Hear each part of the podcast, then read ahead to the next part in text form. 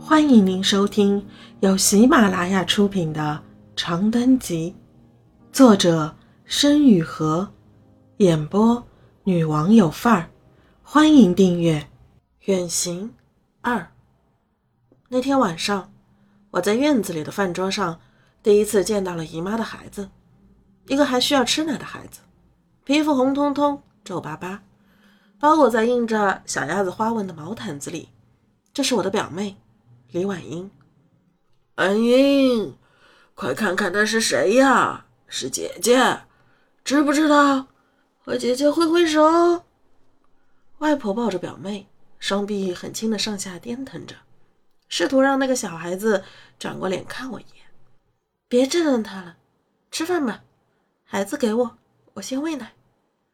我坐在小孩的高脚塑料椅上，目睹着身边这一切，既好奇又恐惧。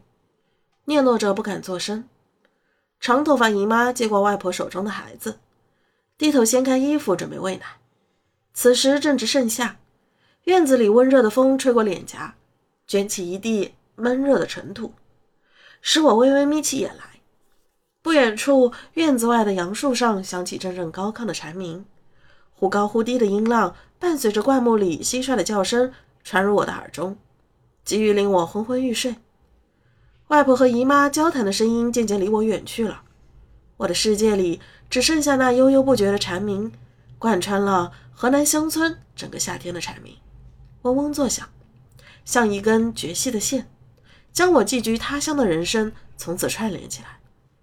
吃罢晚饭，姨妈赶去哄李婉英，外婆忙着收拾碗筷，我一个人坐在院子里的高脚凳上，不知朝夕的在红彤彤的夕阳里发着呆。院子里的角落里有一棵柑橘树，树上结着许多青色的果，藏在肥厚的叶片下，宛如一颗绿色的珍珠。我也不知道这比喻是怎么来的，只是当时的我的确是如此想的罢了。我看着那棵树的树杈在风中摇摇晃晃，忽然悲从心来。年幼的我尚不知道这种感觉叫做孤独，我只知道哭，我哭了起来。哎呦哎呦，怎么回事啊？刚才还不还好好的，二润乖，别哭别哭。外婆沾着满手的泡沫跑出楼外，手足无措的围着我打转。告诉外婆，二润怎么了？想妈妈了？渴了？饿了？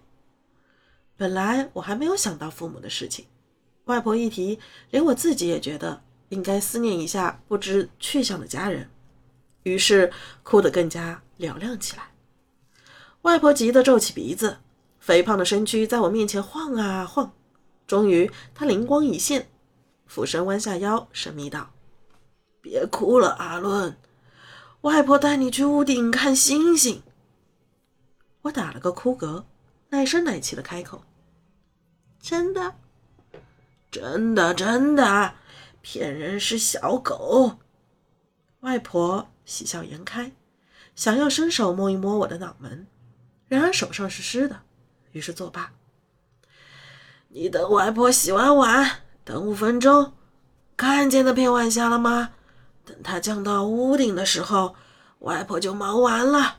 那个时候，我带你去看星星。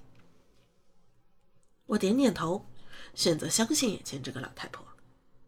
外婆走了，我抬起头，视线一错不错地盯着头顶的夕阳，不一会儿就感觉有泪盈眶，可我还是坚持撅着脖子，等待目睹那道霞光降落到白色的小屋顶上。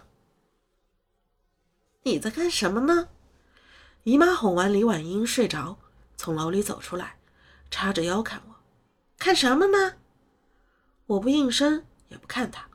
只是兀自抬着头，化身一尊注视天边的雕塑。姨妈见我不吭气，摇摇头，走远了，嘴里嘟囔着：“奇怪的小孩，一点都不想见。”姨妈的姐是谁？我不知道。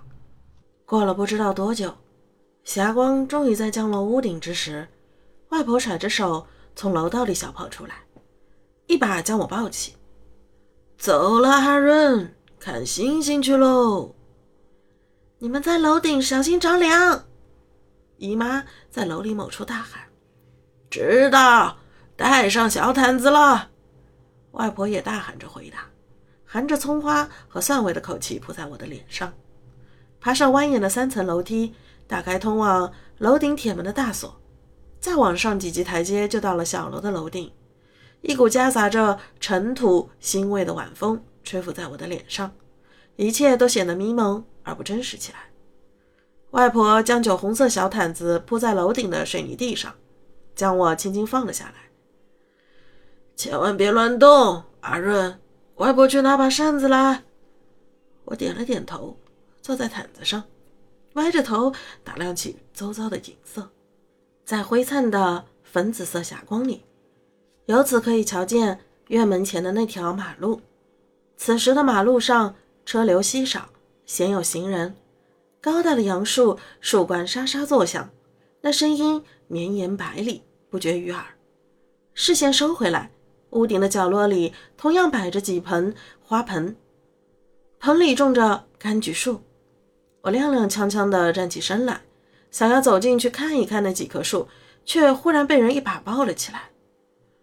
哎呦，小祖宗哦，你可吓死外婆了！外婆一手托着我，一手拍着胸口道：“说了不要乱跑，这是要跑哪里去？好好躺好了，咱们等天黑看星星。”我不满地撅起嘴，指了指角落里的柑橘树：“叔叔，叔叔。”外婆顺着我的目光瞧过去。轻轻叹了口气。喜欢柑橘树，等外婆给你摘个果子来。外婆扶着地坐起身，摇摇晃晃地走进那几棵树，弯下腰，在叶片下揪下一个果子。听众朋友，本集已播讲完毕，请订阅专辑，下集精彩继续。